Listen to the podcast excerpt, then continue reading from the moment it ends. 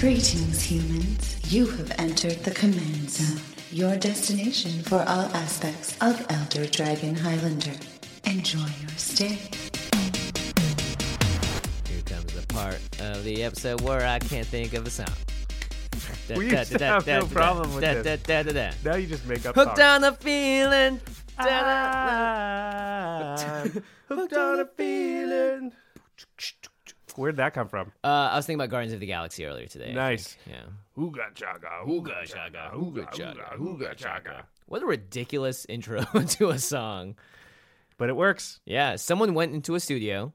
There was someone across in the soundproof glass looking at them, and they go, and they heard that tick tock tock tock, and the guy just went, "Hooga chaga, hooga." It's like, well, that's ridiculous.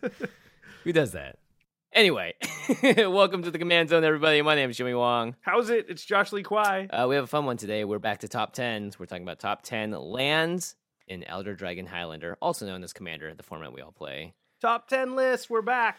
Yeah, it's always a good time to do top 10 lists. It also is always fun because we've had a few. I think at the beginning of our top 10 list, we didn't have a bunch that matched up in the top 5. And then as we got further into the show, more of our top 5 just overlapped. Yeah, this one actually, there's more difference than I thought there would be, so yeah, that's good. It also ties into last week because we were talking about Gitrog and lands being important, so this is sort of like, maybe that's why we decided to do this. I have no idea, honestly. Me neither. Sometimes we're just like, we should do that, and we're like, yeah, and you don't realize it subconsciously. It's because the last show was about lands, kind of, so... Point. I'll take this moment to mention as well, people always ask about our Deck Doctors episode, and they keep sending us submissions. By the way, keep doing that. That's great. We love getting them. But it takes a lot of work, and for Josh right now, you're super swamped.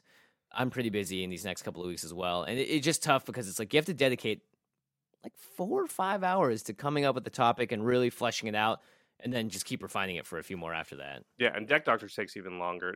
Again, we do want to get back to it. Keep sending in the submissions. We are going to. It's just we have to find that window. Yeah, it's super busy time for me. Summer movie season is upon us. Yeah, so it's going to be a good one, by the way. It's going to be a huge one. There's a lot of stuff. There's pretty much a lot of superheroes fighting each other. Nice. Because if you go Batman, Superman, Civil War, X-Men, and... what's the other one? There's a fourth one. Doctor Strange? No, he's not fighting really anyone. Dang it. I lost it. There's the fourth one. The Jungle Book. And Alice Through the Looking Glass. No. Whatever. There's a fourth one where superheroes are fighting each other. So nice. Is it Jace versus Chandra? They're like our magic superheroes, right? Yeah, it's a dual deck. Yeah, it's a dual deck, straight up. Yeah, dual deck will be coming out this summer probably at some time. I hope so. Yeah, that's great. It is a busy time. I love the summer, though, because this is the show started during the summer originally, actually. Yeah. Conspiracy. Yep. So, no, it's a great time for movies. It's really cool, but it just, the work gets swamped. So, yes. But we will get back to it. Don't worry, folks. We'll get there. So, the Zendikar art book that a lot of people wanted to get a hold of this book. So. This book is sweet. I have a copy. I was given an extra one, so I was like, I have to give this away. What am I going to do with this? Keep it sealed? So generous. It's not magic products. So, yeah, it's true. A book. So we're going to announce that at the end of the show. If you did enter, you can either fast forward right now. Do people fast forward anymore? You can click to the end of the show and then listen to see if you won, or you can just wait. If you're in your car, you shouldn't be clicking because that's illegal. You should have played the podcast, and like at this point, you are pulling out of like your neighborhood and onto the freeway. That's very specific. I don't know. I guess it depends on. Some people might be driving on country roads for a while. Who knows? Something I wanted to clarify from last episode, because I guess we sort of get into this bubble where we're used to doing the show and we're used, we're aware of what all the episodes were and everything we've talked about in the past, but we picked up a lot of new listeners. And so a lot of people were asking, they were like, 5-color Gitrog. Are you just running an illegal deck or what? So something we haven't actually touched on in the show in a while, but we talked about early on was something that I like to do. And that's build a commander deck that's based around a commander, but that commander is actually not your general. It actually goes into the deck. So we'll refer to my 5-color Nekusar deck. Mm-hmm. So it's a deck about making everybody draw cards and therefore take damage from having a lot of cards, either in their hand or drawn. But there's a lot of redundancy for that effect in the history of Magic. And so what I did is I built a deck that's 5-color, and it actually runs Cromat as the general, But everybody in our playgroup knows it's a Nekusar deck. Yeah. Even though Nekusar himself doesn't even always come out every game, sometimes Underworld Dreams, which is another thing that punishes you for drawing cards, or other cards like that, are really the thing that kills everybody or KOs them. But that's, so when we refer to a 5-color Marchesa deck, that's the same thing. That's just Child of Alara is actually the commander, but it's still a Marchesa deck. Yeah, we talked about Altered Ego on the other show, which is a green and blue clone spell that gives +1/+1 counters, and we're like, oh, this would be great in your Marchesa deck, and it was like, green's not Marchesa. It's right, like, but my Marchesa deck is 5-color, yep, specifically so that it can have green, because that's the +1/+1 counter color. So yeah, that when I was saying make a 5-color Gitrog deck, it was actually the idea of running, I don't know, Sliver Queen or something as the commander. You rarely cast the commander in these decks. Yeah. Or maybe Child of Alara. Child of Alara seems like one of the best ones just because it's like, good to just have a board wipe. Mm-hmm. Yeah. And you're probably going to have some sack outlets in there as well. Yeah. You should if you have Child as your main guy. Yeah. Actually, 5-color is always an option in our play group. It should be, I think. We have the mana base for it. Khans of Tarkir came out. You should have fetch lands if you played that set, you know. And that has all the tri-lands. Like, you can easily run all 10 tri-lands. Yeah. The fetch lands. You can do a 5-color deck. The pain lands, and you're good. Yeah. You don't even need the fetch lands. It's true. You can go 10 tri-lands, 10 life lands, 10 guild gates. You're pretty much good. Mm-hmm. So that is, when we say 5-color, that's what we're talking about. So that was the idea with that Gitrog deck, was to take Titania, Omnath, Gitrog, jam them all into the 99, and actually run Child of Alara or another Wooburg commander. Nice. And make the deck work that way. So good times all around, I'd say. Good to clarify. Yeah. Also, Josh, you had a fun little Saturday last Saturday. I wasn't there for it, but you texted me pictures of a whiteboard, and I immediately, the second I got that image, I was like, oh, I am now officially jealous I couldn't be there. So it's sort of become a playgroup tradition, and you've been there for other ones, but not this one, where when a new set comes out, our playgroup gets together, we go to a local gaming store, we pick up a whole lot of product, and then the entire day, that Saturday when the sets first come out, we draft all day long. And usually we draft and only play a match or two, and then draft again and play a match or two, and we up the ante this time. We actually had a big whiteboard, and each person kept track of what decks they drafted, how the deck did, and what their impressions were. Like, were there cards that overperformed? Were there cards that underperformed? And so we had this great back and forth between the entire playgroup where everyone was like, I drafted green-black. It felt like this. This card actually did better than I thought. This card I thought was good, but it actually sucked. Here was my record. And then, you know, we drafted 4 or 5 times, so each person had a column on the whiteboard, and it sort of said the 5 decks that they drafted, what the record was, all that stuff. It was super fun. Yeah, I loved seeing everyone's individual like notes, because it really reflected the individual. Like, because we play Commander with these guys too, so it's always awesome to see how they describe cards, how they think about, you know, what their tendencies are and stuff. It was like you guys had a mini Pro Tour testing group minus the actual seriousness of a Pro Tour testing group. Yeah, that's true. Like, it was still like pretty loose. And the other great thing is, you know, we were drafting to figure out the format as much as you can in one day. And so after you would draft, you'd lay it out and everybody would look around and go like, oh, you were drafting this, you were drafting that. And you sort of got a good look at, you know, how many people could draft a single color or how deep the colors were or that kind of stuff. Yeah, totally. So we don't talk about draft a lot on the show, obviously, because it's a Commander show, but I did want to touch on it a little bit because it is fun and it's a new format and a lot of our listeners do draft. If you don't, you can skip this part. We're going to talk about top 10 lands in EDH. You can skip ahead. We're just going to touch on it really quick because it is in the world of Magic and it is cool and we don't get to talk about it a lot. Maybe we'll do a sideboard episode where we go more in depth. I like the sideboard episodes because I play a lot of Limited, so. Yeah. So, and you've drafted this set a lot, Jimmy. So what have your impressions been of it so far? It's very fun. For me so far, like every time I've drafted it, and usually you get the first time you open the packs or the first time you draft it, you're like, wow, this is cool, like all these new interactions. But it's not the same when you're doing like a core set or even a set, the small set of a big one or whatever. You combine them together. Battle for Zendikar had a certain zest to it, but Shadows Over Innistrad, I can understand now why everyone loved Innistrad so much the first time, because you're drafting things that you are really familiar with. Yeah, werewolves, flavor-wise, it's really cool. Vampire, yeah, like all these things, we've seen stories of them, and like we've grown up with movies and stuff, and comics and all that stuff. Like, you don't grow up with comics of Eldrazi. So true. They're cool, but they're not as fun and flavorful as the transform cards are.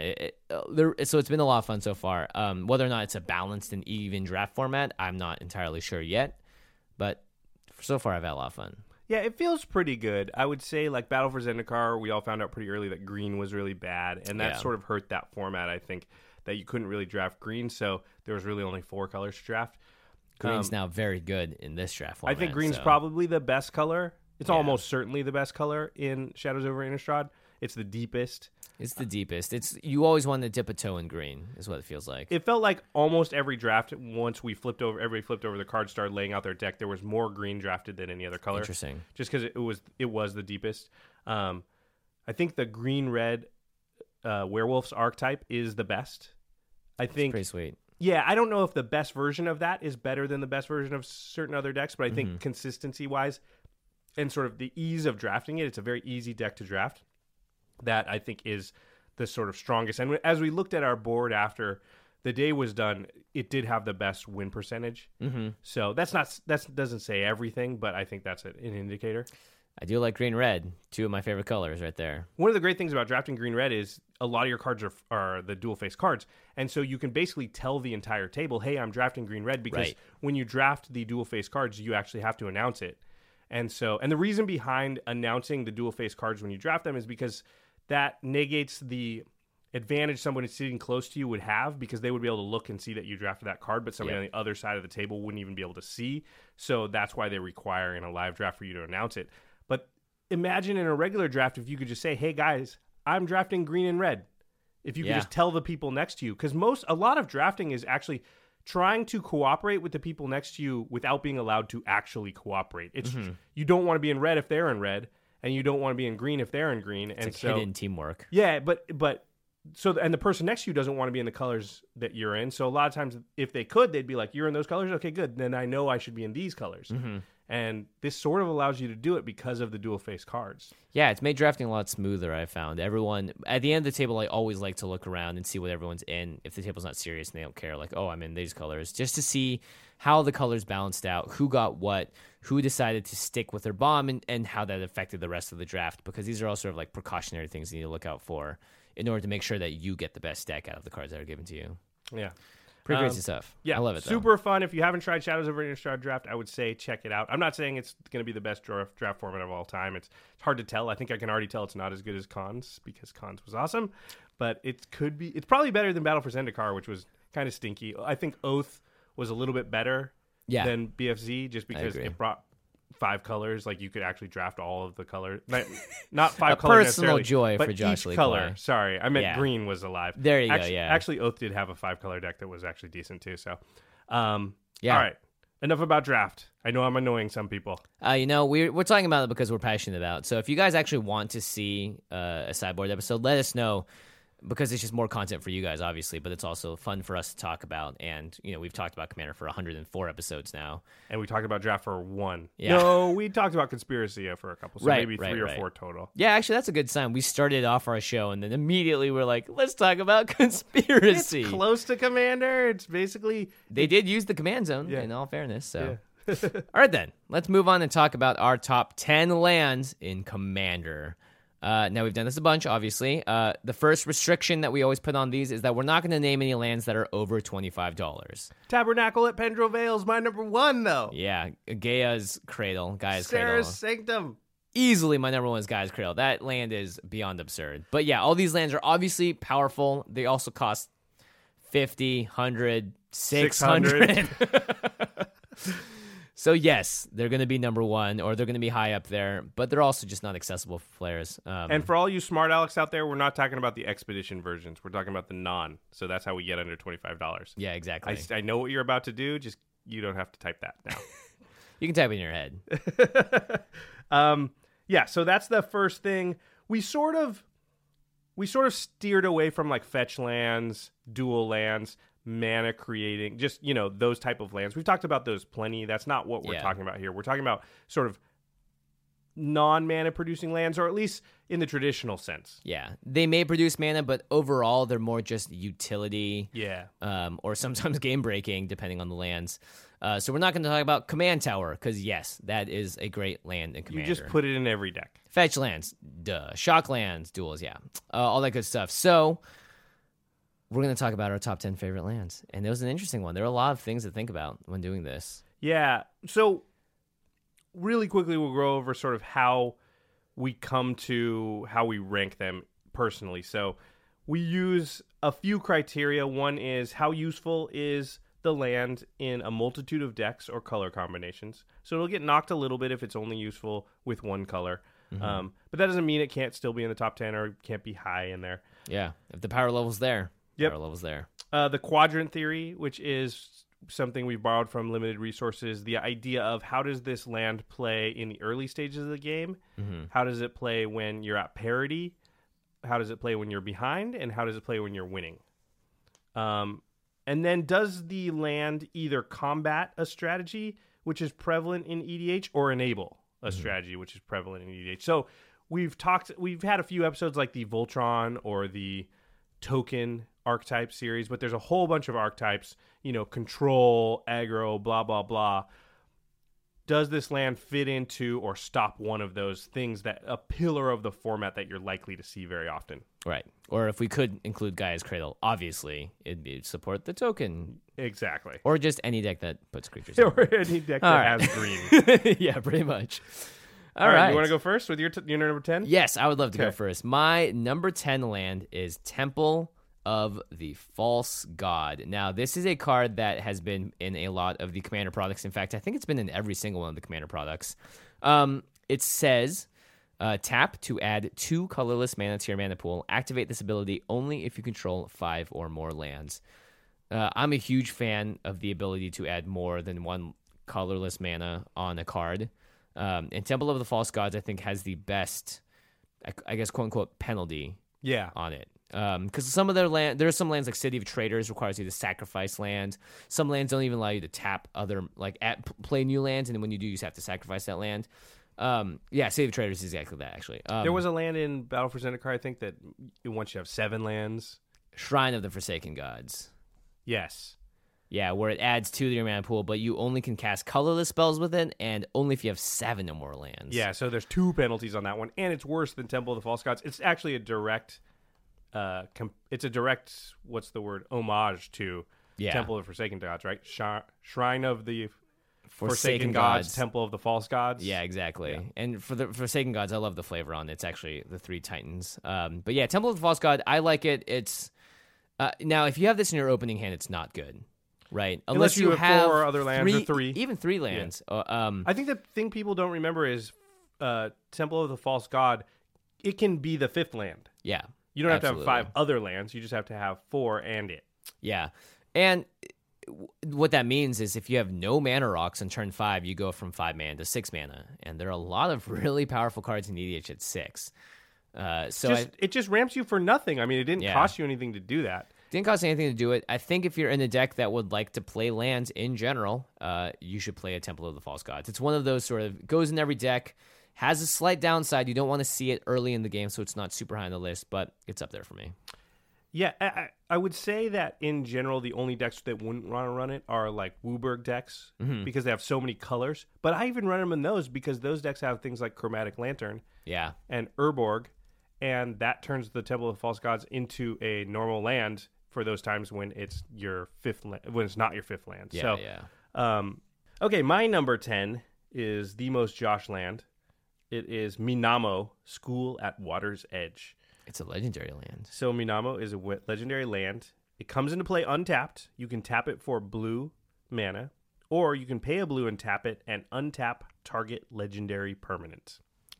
Do you run any legendaries in your commander deck? Yeah, you might. Maybe. It's so good because any legendary that taps and does something, that's a very powerful thing that it's doing. It's a legendary creature that's tapping and doing something. By the way, it says legendary permanent, so if you wanted to tap, if you had another legendary land or something like that, is Pyromancer's Goggles a legendary artifact? I think it is. It belonged to a Pyromancer. By the way, pick those up now because there's a deck in Standard that's got Pyromancer's Goggles, and it's... Actually, don't pick those up now. Wait now until it rotates because it just shot up in price. Anyway, love Minamo because, as we know, I love tap effects. Yeah. So being able to do it twice for just, 2 extra mana, because you have to tap Minamo and something else, is oftentimes crazy powerful. Think of like Galena. Oh, steal 2 legendary. Oh, goodness. Yeah. Rune? Oh, flicker 2 things. I mean, that is really, really powerful. So, yep, that's my number 10.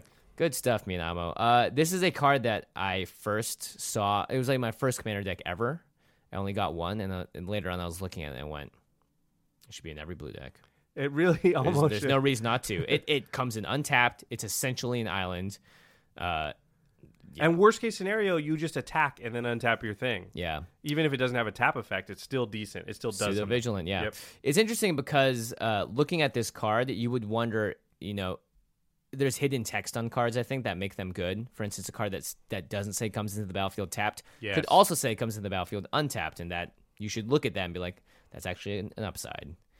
My number 9 is the one, the only Reliquary Tower. It's a very simple land. It just says you have no maximum hand size, and you can tap it to add a colorless mana to your mana pool. This is another, like, every deck just about wants this card. Unless if you've built your deck correctly, then it wants Reliquary Tower. Yeah. The only ones, the decks that don't want it, which never get above 7 cards, you did something wrong there. Yeah. Even Boros decks, if you built them correctly, well, should probably get to the Reliquary Tower stage. The cost of having it is just so low. It's just a land. It gives you no maximum hand size. Like, it's great. Again, if you're running like 5-color, it's slightly more powerful, less powerful. But at the end of the day, like, there's nothing more satisfying than having a lot of cards in your hand and not having to discard any of them. I actually have decks where I run like, you know, expedition map and stuff just so that I can find just Reliquary Tower because it's so important to certain decks. Yeah, I have it a little higher on the list, but it is very, very good. My number 9. Is, I believe this is on the reserve list. It's Yavimaya Hollow. This card's great. Yeah, it's a legendary land, so you can untap it with Minamo. Oh. It comes into play untapped. You can tap it to add 1 diamond mana to your mana pool. Colorless. Or you can pay a green and tap it to regenerate target creature. Any creature. It just saves your creature. I mean, it doesn't save them from Path to Exile and whatever, but it saves it from destroy effects. Yeah. And damage effects. A Voltron Commander swinging in, you can chump block it. Yeah, you can keep chump blocking it. Yep. Somebody does like a, well, not Wrath of God because it says cannot be regenerated, but Supreme Verdict. Mm-hmm. You can regenerate it. It's super powerful, and people forget that it's there. And in so many instances, I've been able to be like, okay, I saved this guy. And they're like, what? Oh, no, because you have that one key creature. You know, back in the Prophet of Krufix days, having this and Prophet was like, made it, you know, twice as hard to get rid of that. So when you have Consecrated Sphinx or, you know, even like Deadeye Navigator and stuff like that, it just makes it that much easier to protect that one creature. Yeah, I agree. I mean, the card is absurd. I love that card.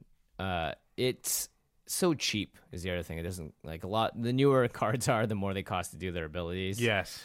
Like Manlands and Folklands, they didn't make them like they used to. In my day. So Yavimaya Hollow is an excellent card. And for just a green, regenerates target creature. And you can do it on someone else's, too. You can, like, really blow someone out if they don't realize, like, oh, cool, I can, like, get rid of this thing finally. And, like, nah, how about I save that because it's actually helping me out. Yeah, that's true. My number 8 is much higher on your list. This is the second crossover we had. It is High Market. It's higher on my list. Yeah, it's way up on my list. I have it at number 3. Yeah. I mean, now that I look at your list and look at mine, I probably would actually put this higher up because the number of decks I put this into going, I can't believe this isn't in there. I don't think I have a single deck that doesn't have High Market in it. And maybe this is a holdover from the Tuck days, but having a sacrifice effect is so often... so often something happens and you're like, I need to be able to sack that creature for no effect, just to put it back in the command zone or just so that it doesn't go into exile or get stolen is the big one, for me. High Market is pretty simple, though. Comes in untapped, add colorless to your mana pool, or you can tap it to sacrifice a creature. You gain 1 life. Who cares about the life? Instant speed sack outlet as soon as you play it. Doesn't need haste. So High Market is obviously on my list. It's much higher on yours. I think I'd actually move it higher if I got a little... time to edit this list and get back to it, you know. It just depends on how you're weighting it. Like, I was clearly weighting mine towards like how many of my decks either have or would want this card. Mm-hmm. Like, some of the ones higher on the list, I don't have unlimited numbers, so I have to choose which decks get it. But would I put this card in every deck? And High Market, I literally think I do have in every Commander deck. Maybe I've got one that doesn't. It's pretty good, pretty good. Actually, kind of ties into your number 8. Yeah, it's true. They have similar effects. Or you have them in for similar reasons. So my number 8 is Homeward Path. It's a land. It comes into play untapped. Tap to add colorless or diamond to your mana pool. And then you can tap, and each player gains control of all creatures he or she owns. So you just get back all your creatures that were stolen. And everybody gets back their creatures that were stolen. Yeah, this literally negates Insurrection immediately. Yep, boom. You just get it. Control magic effects. Silumgar is an entire deck. There's a lot of decks. In fact, because of the Deck Doctor series, we get to see like a whole ton of people submitting decks to us. And decks that clone and steal everybody's stuff are extremely prevalent. A lot of people build that type of deck. And having a card that basically stops their main thing they're trying to do is so powerful. Even if it's not their main thing, though, Memnarch or, you know, Galena, those cards that go in decks, even if you're not just doing that. I mean, Memnarch, obviously, you can just have be your thing. Galena, too, I guess. Yeah. So, I don't know. Homeward Path is silver bullet against that type of effect. Yeah, and it's never bad. You play that card, even if the card isn't stolen and you play it, everyone that has those abilities, their cards are kind of dead now. Yeah. Because it's not just one. It's not just choose one, sacrifice this land. It's every single person gets their things, their creatures back. Yeah, you don't have to sacrifice the Homeward Path. You just tap it and get all your stuff back. Everybody gets their stuff back. And then it's just ready to use again. So, super good. Count me in. I actually didn't have my list. So sad. Considering probably actually all my deck steals stuff, which is probably why. You're on the other side. You're like, I don't want people to play that card. Yeah, exactly. I'll play a High Market before I play a Homeward Path. Next up on my list is Academy Ruins. It's the first of my cards that can only go in blue decks or a certain color of a deck. It's a legendary land. You can untap it with Manamo. Tap it to add colorless to your mana pool, or for one in the blue, tap it, put target artifact card from your graveyard on top of your library. Now, this may be mad specific for us, but I found that a Gilded Lotus gets gotten rid of very quickly on our boards by either a Fracturing Gust, Vandal Blast, just even targeted removal will get rid of a Gilded Lotus sometimes. Sometimes someone will also Thada Adel and just steal it out of your deck. Yeah, true. Anyway, not just that, Thrawn Dynamos, Soul Rings. Your deck is very unlikely to not have artifacts in it. Yeah, when I first started playing the format, artifacts were kind of indestructible overall, and then the more I played, I realized that they are just as fragile as everything else. So Academy Ruins is great. It also triggers a lot of crazy combos with different cards and different decks, being able to recur an artifact over and over again, especially with card draw. But it's also just a great rescue. It's always nice to know that, because sometimes someone will have like a Nevermill's Disc out, right? Yeah. And they'll have a Gilded Lotus in my hand, and they'll think, well, I don't want to play this Lotus, even though it could really ramp me and get me ahead. So but I don't want to just play it into, like, it's going to get destroyed right away. Yeah. So Academy Ruins is an awesome insurance policy, and that's why I love that card. I mean, every deck has a certain amount of artifacts. I think that artifacts, for that reason, artifacts are the second most likely thing behind creatures to get destroyed. Yeah. Because every deck's going to run some artifact removal. Not every deck will run enchantment removal. It probably should, but or at least not a lot.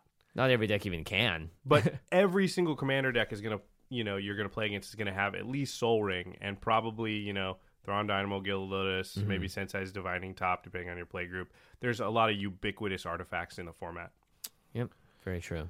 My number 7, I went round and round between Alchemist Refuge and this. Alchemist Refuge is better for sure, but it's 2-color, and Winding Canyons, which is what I decided to go with as my number 7, goes in any deck, so I chose that. Yeah, this is still a great card. It comes into play untapped. You can tap it and add one colorless to your mana pool. Or you can pay 2 and tap it, and until end of turn, you may play creature cards whenever you could play instants. So it gives all your creatures flash. Wow.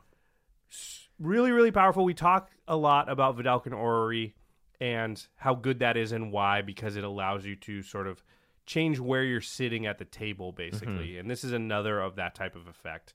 And if you need to do things like play a creature and make sure that it survives a rotation of the table, well, it's way better if you just have to play it and then it has to survive that end step. Yeah. And now you get to untap with it, which is what you can do with cards like this. Yeah, Winding Canyons is absurd because, like you said, Alchemist Refuge, which does it for green and the blue, but for any card. Right. I mean, in the right deck, Winding Canyons is probably just better. Doesn't require a huge tax on your mana. The fact that any deck can play it is really powerful. When I first made my list, I actually put this side by side by Alchemist Refuge, but I think this is actually better. yeah, in general. I didn't want to cheat and put both. I almost did, but I decided, Winding Canyons. The downside is, yes, you can't play sorceries, artifacts, enchantments as though they had flash, but the upside being that it can go in decks that aren't specifically green-blue is huge. If it was just green or just blue, I probably would have said Alchemist Refuge. But because it's a specific two-color combination, that cuts it out of a lot of decks. Mm-hmm. And I think this is great in a deck like Rakdos, Lord of Riots, because you can just... That is something you're always looking to do, is use this card and put out giant fatties. Especially, and Rakdos is a good example of those color combinations that aren't super good at protecting their own stuff. Mm-hmm. You know, if you're not in white, blue, and a little bit green, then it's hard for you to guarantee that something's going to survive because you don't have counterspells and you can't like suddenly make it indestructible. You know, black, I guess, can get it back from the graveyard. Red, really, what's it got to do? It's got to just play it out there and cross its fingers. It doesn't have a whole bunch of like protect my dude stuff. So Winding Canyons sort of works in that manner sort of also. And also, those colors want haste. Mm-hmm. This is a way to sort of give virtual haste. I love virtual haste. Just get them. Just get them. Just get them. Just get them. Okay, my number 6.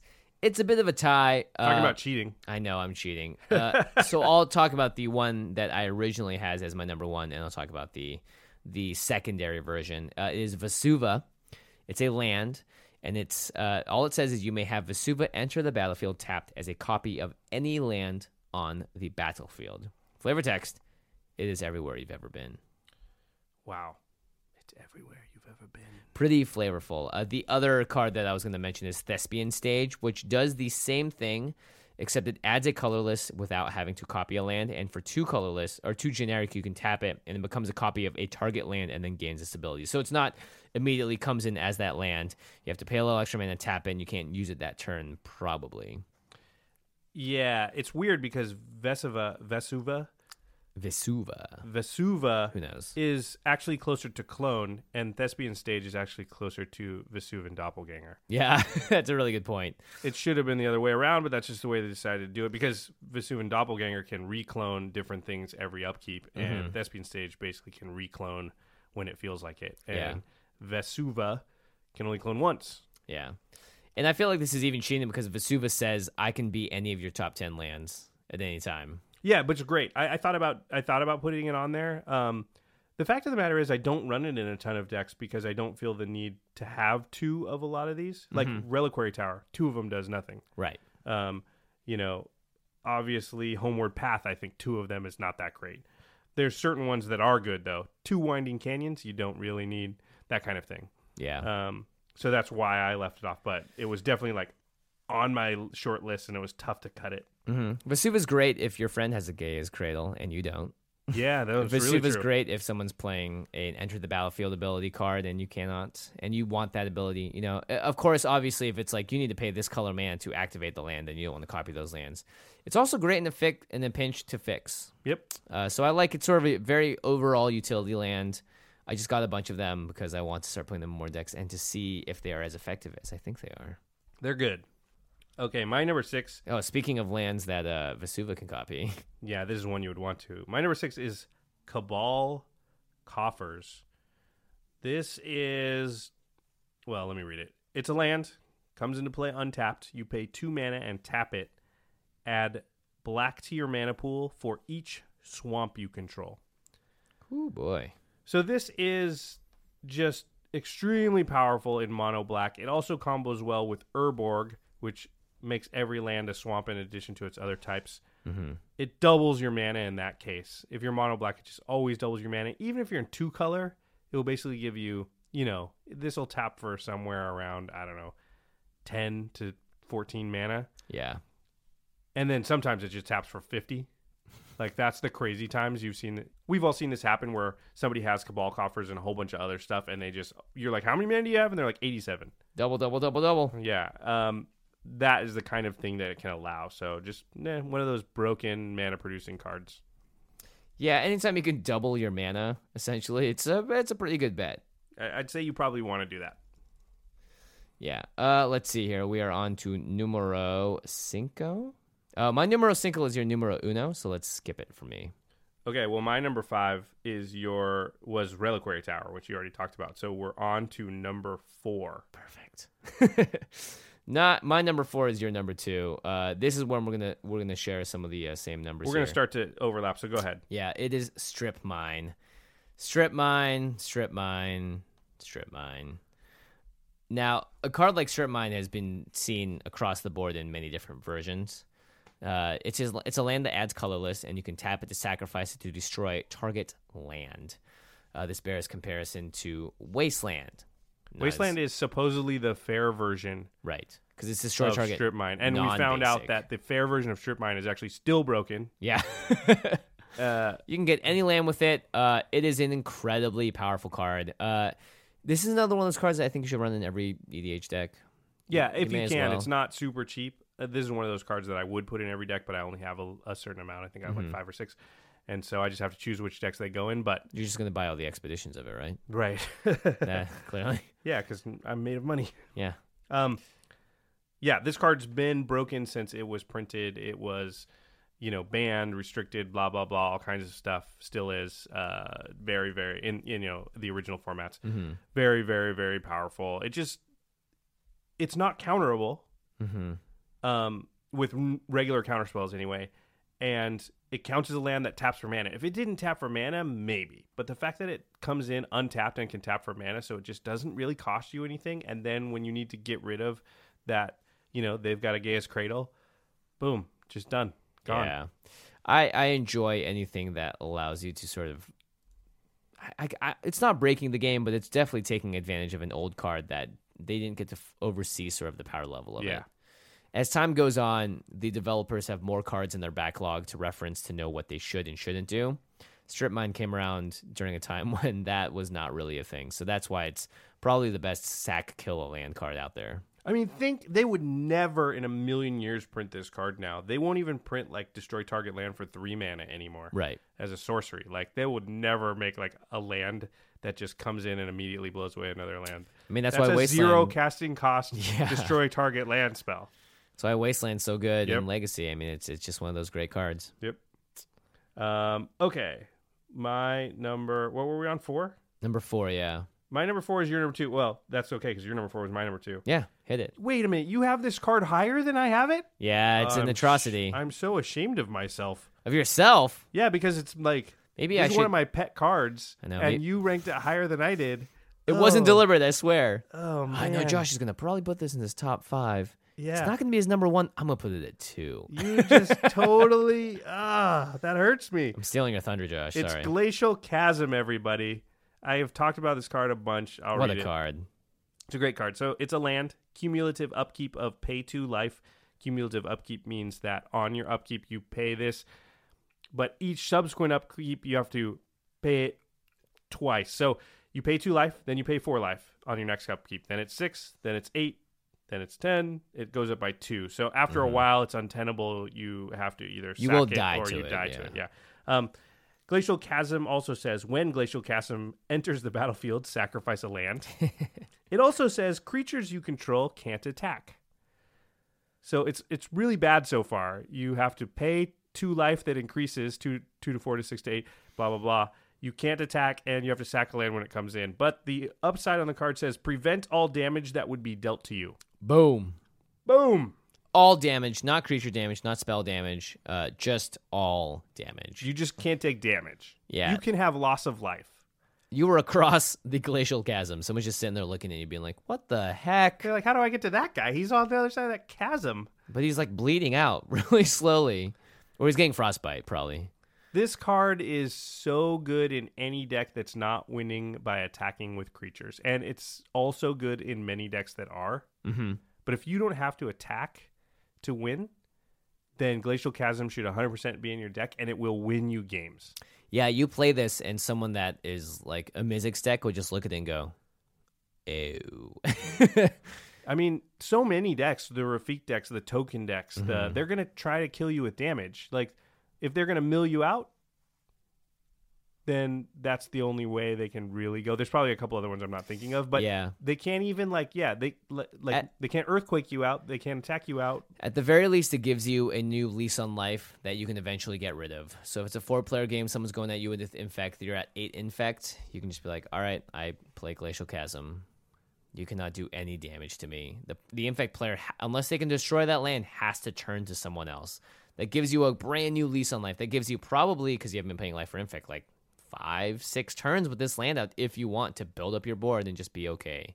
Well, and the funny thing is that sounds not that good, but 5 or 6 turns is usually the game's over. Like, yeah. Usually you play Glacial Chasm somewhere around turn 5 or 6, and the game only goes to turn 12 or 13. Like, it feels like Commander games go really, really long because there's so many players and it does take a lot of time, but they rarely go to like turn 20. They very often are over around turn 14.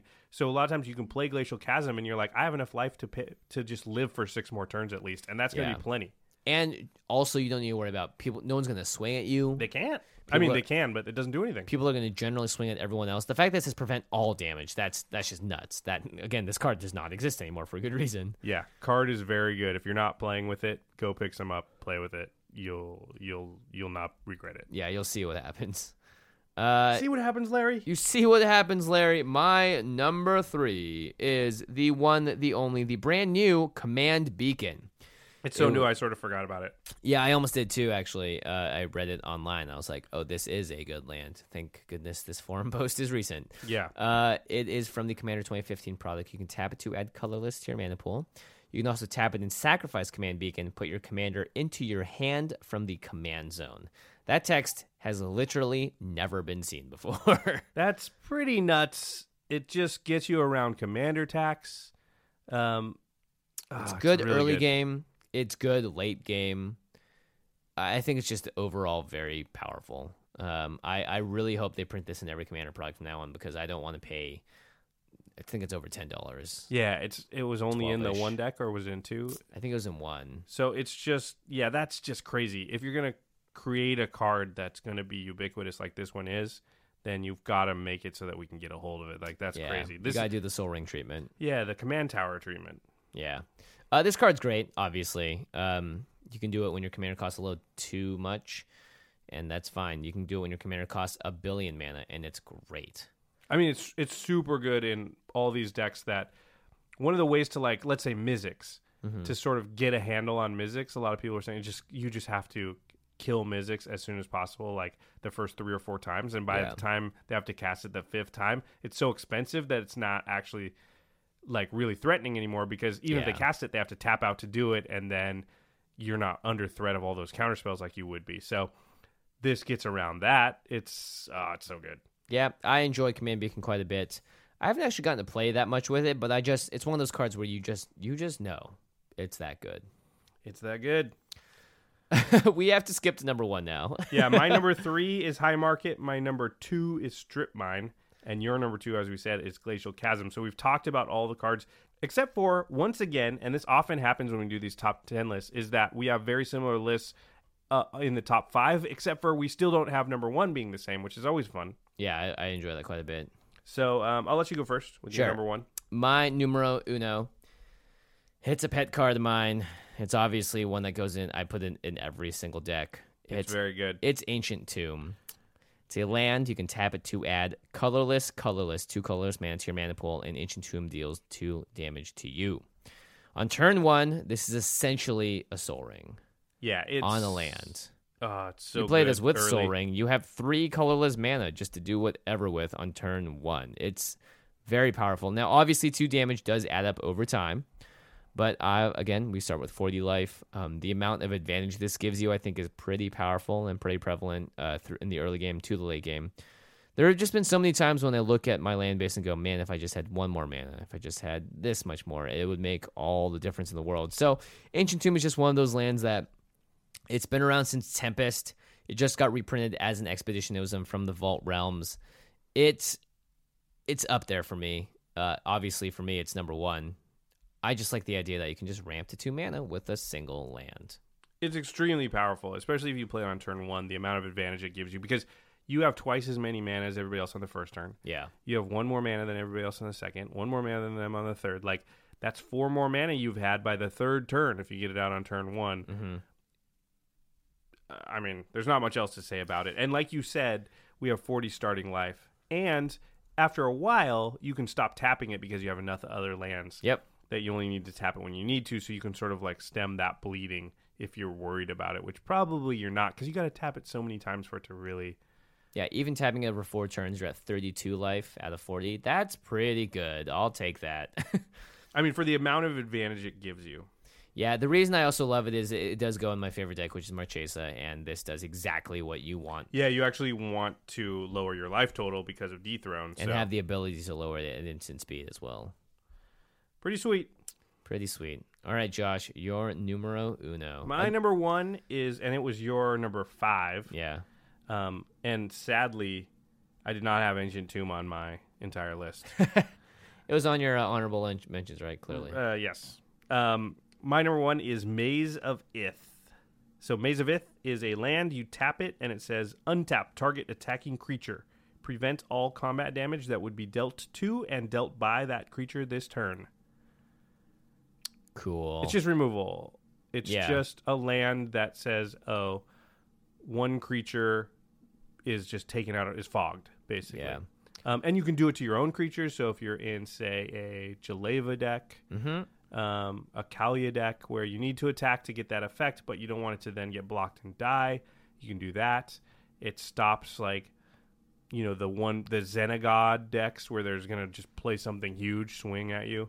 Yeah, it is subject to hexproof and shroud and those types of downsides, but in general, a land that stops and people know you have it. So you're sitting there with the Maze of Ith untapped, and they can attack you. But they know it's just going to make you tap Maze of Ith, and we've said this many times, which is that people don't like to take an action and then have no result from that action. So they're just going to swing at somebody else. But then what does that do? Well, the next person goes, and you still have the Maze of Ith untapped. They don't want to attack you because it's going to do nothing, so they attack somebody else. And then the next person goes.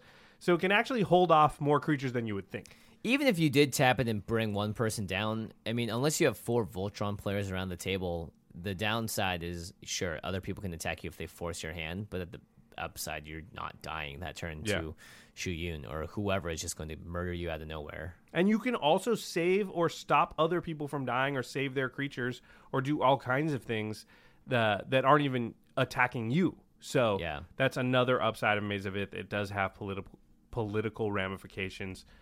Yeah, it's a really good card. I really like it. I like it as well. All right, so those are our top 10 lands. Of course, we also always have honorable mentions. So let's talk about those bad boys real quickly. My first one is the Arcane Lighthouse. Now, this is kind of similar in effect to Homeward Path in a way.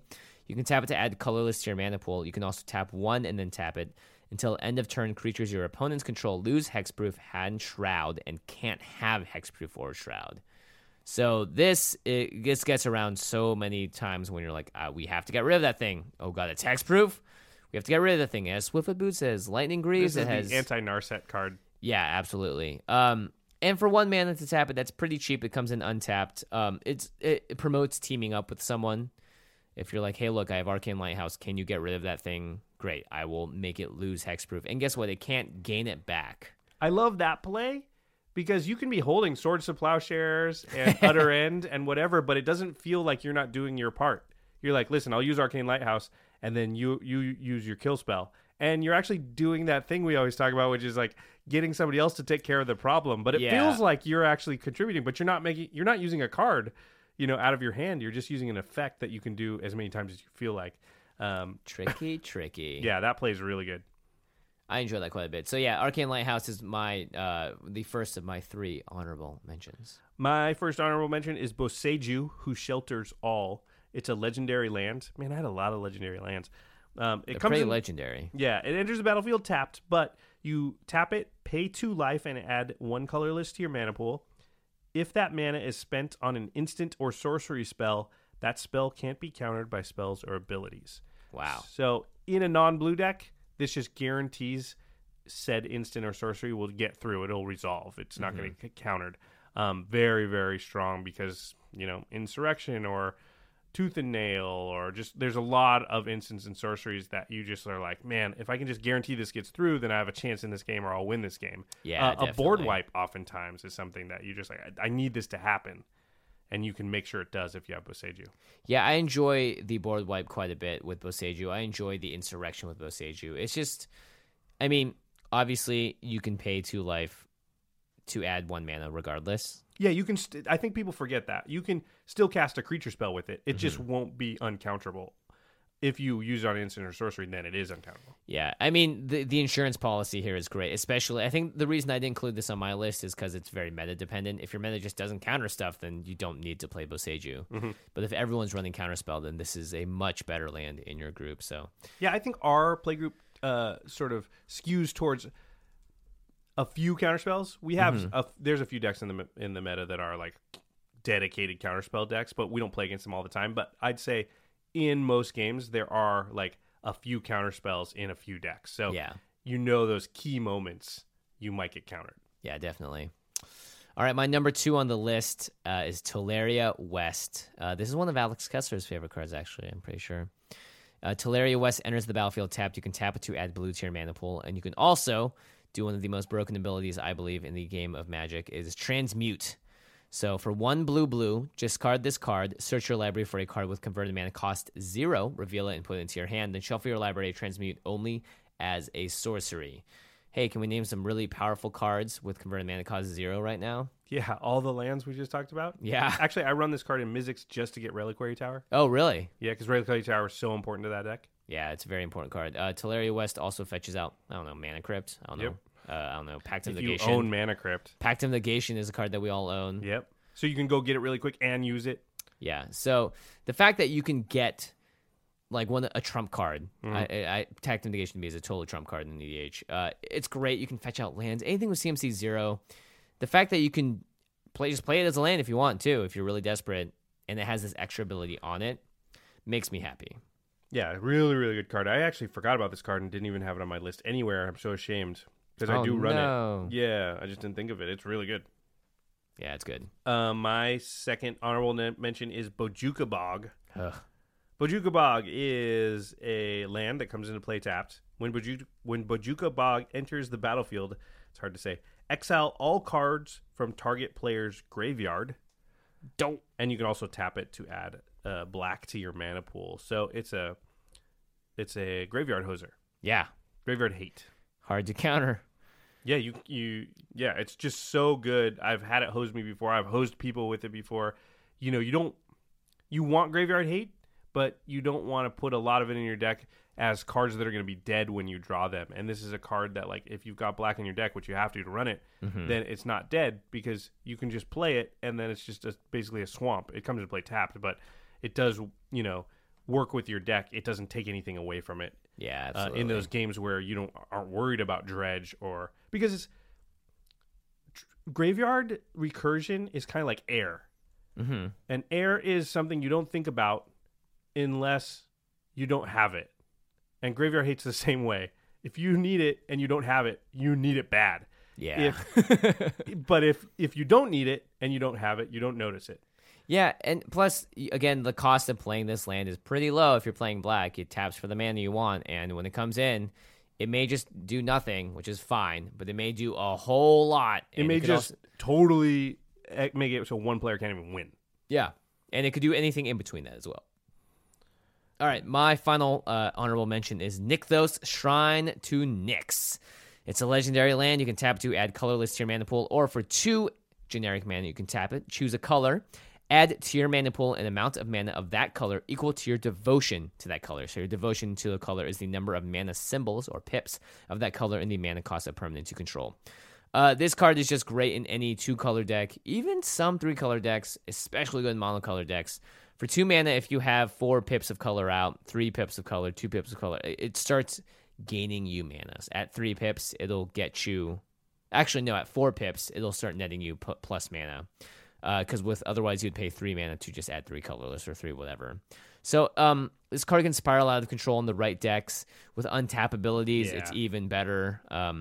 It's like Cabal Coffers, where it's like under the right circumstances with enough pips out, somebody just manages to tap and untap it. And it, you know, you can do it with Voyaging Satyr. It doesn't even have to, or Fate Stitcher. It doesn't have to be anything exotic.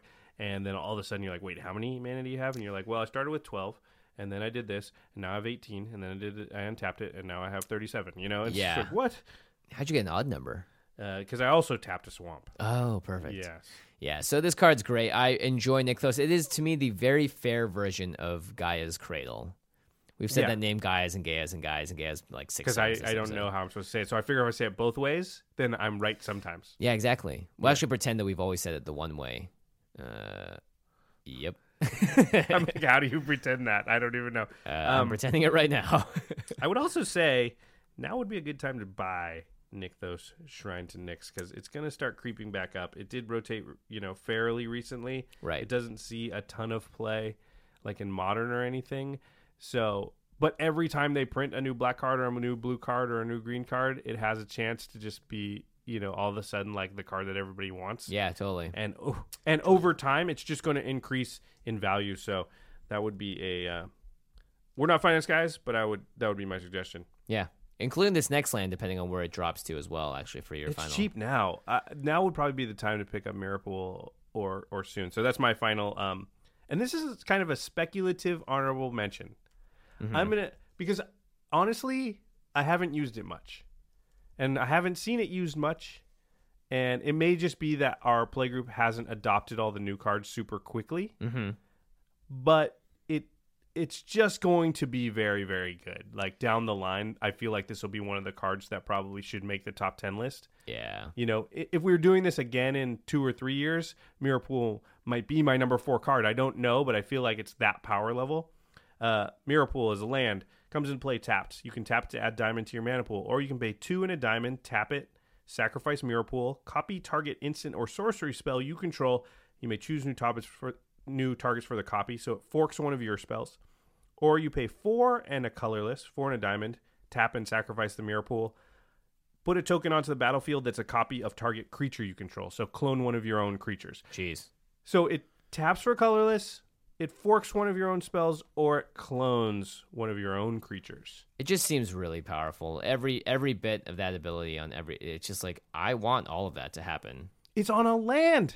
It's on the land. It costs you very, very little. I think as we come to terms with colorless or diamond mana and really working out the kinks of putting in pain lands and blah, blah, blah, so that, you don't actually have to pay a real cost to have colorless diamond mana available to you. Yeah, totally. Mirapool will get more and more strong. And I think, at least for me, I haven't gone through that process very much yet. And as I do, that'll make that card better and better. Yeah.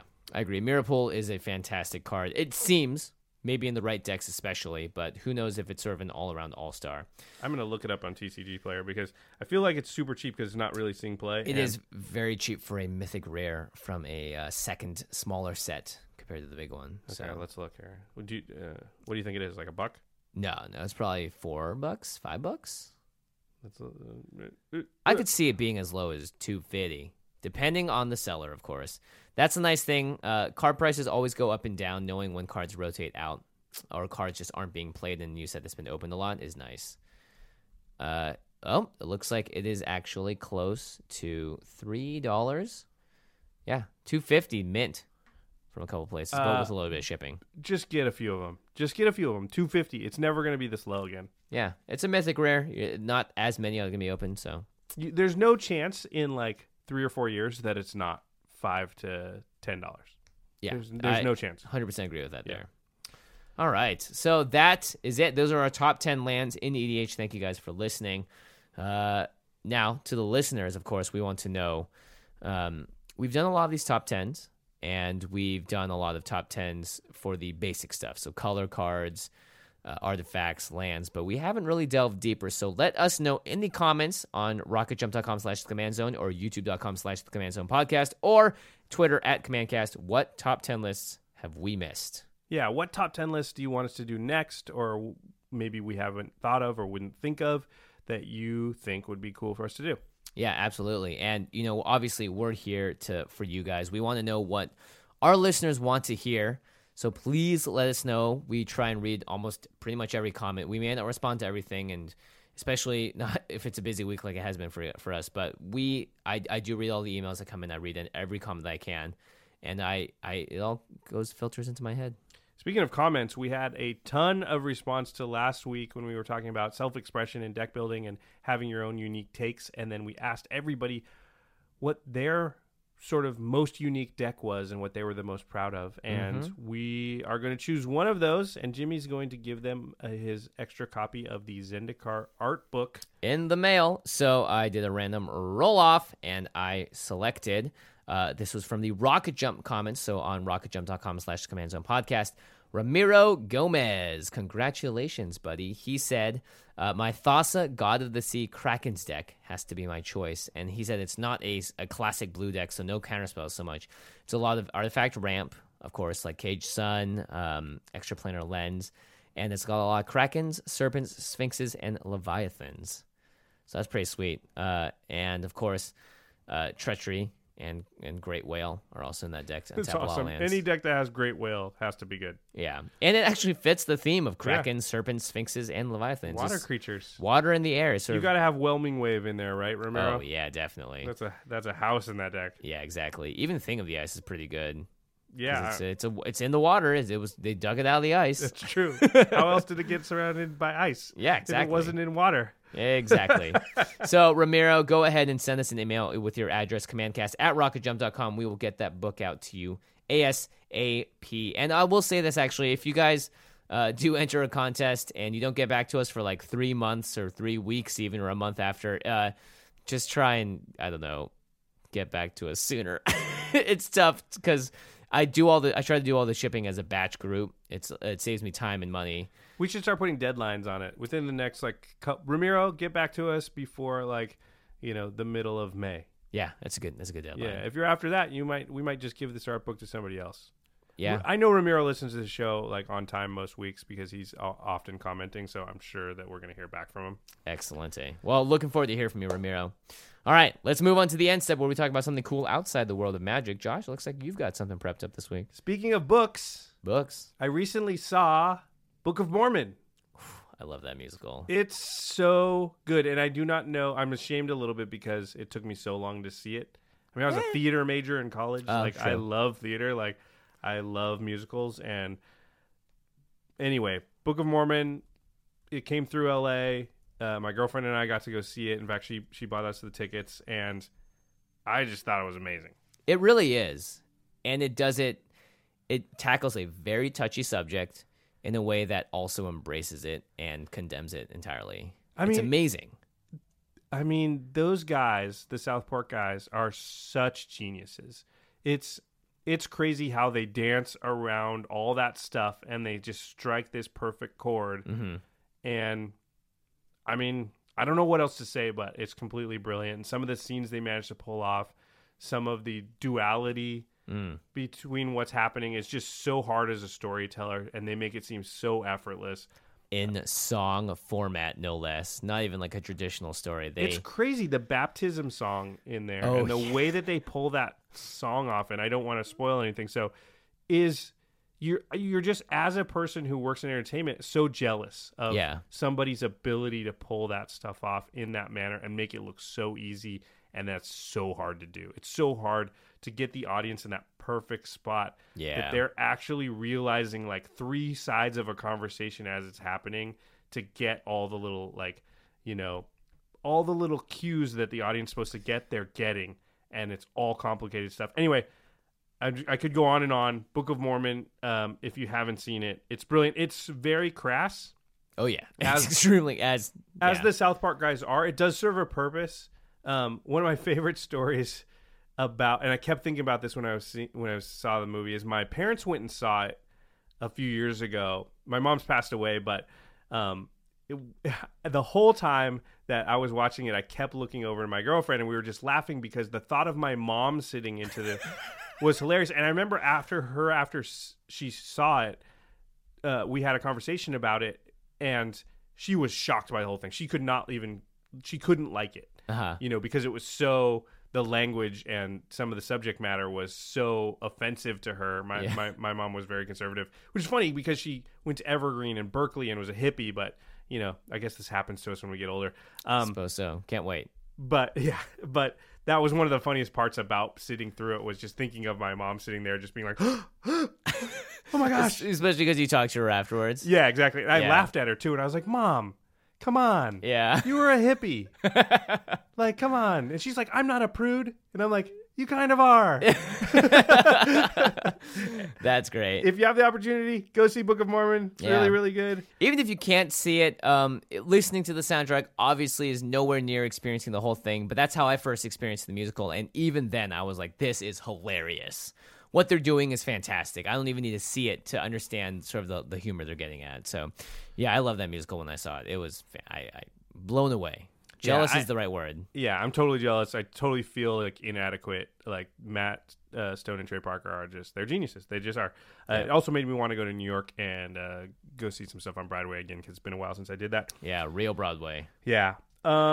Speaking of stuff you should not miss, hey, the Masters of Modern podcast is this podcast that you should not miss. They're our sister podcasts. You can find them on Twitter at the MMcast. They talk about Modern as a format and all things competitive Magic. The two hosts are Alex Kessler and Ben Bateman. They really know their stuff, and they have some awesome guests. Go check them out on rocketjump.com under the podcast tab right next to us. Yeah, they also launched a Patreon recently, and they gave away a bunch of their favorite cards. I think it was Grand Architect and Geist. They signed them and gave them away. So yeah, which is really cool. So if you were on their Patreon, you just got a sweet free card for supporting the podcast, which is really nice. So go sign up for their Patreon so you can get free stuff. That's another good thing about them. Yeah, and Modern is obviously really exciting right now. So our editor for the show is the one and only Terry Robertson. Make sure you guys check out the work he's done on the show. Every show is getting better and better and better. Eli, who was our old editor, Terry's currently crashing at his place, was talking to me and said, oh yeah, I looked at Terry's timeline and how he edits these things now, and I was blown away at the complexity and the levels that Terry was going to. So that's really neat to hear. Terry does a great job. You can watch the videos on youtube.com/thecommandzonePodcast. And when you're there, you'll also see the animations from Jeffrey Palmer at Living Cards MTG. He has animated the intro and a bunch of other really cool stuff, so make sure you follow him on Twitter if you haven't already. He posts new animations, and it's always sweet to just watch them and be in awe of his abilities. Yeah, the Soul Ring intro on the videos is worth the price of admission, which is zero. The price is zero. Yeah, it's zero. Maybe it's an ad you have to sit through, but like you can click after it. After it's 5 seconds. Yeah. Yeah, we're not. All right, everybody. Thanks for listening. And we'll see you next time. Peace.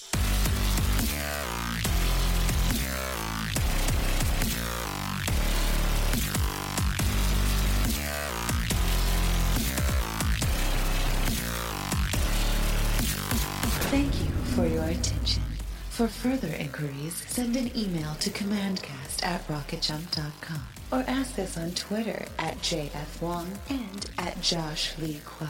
See you later, alligator. Greetings, humans.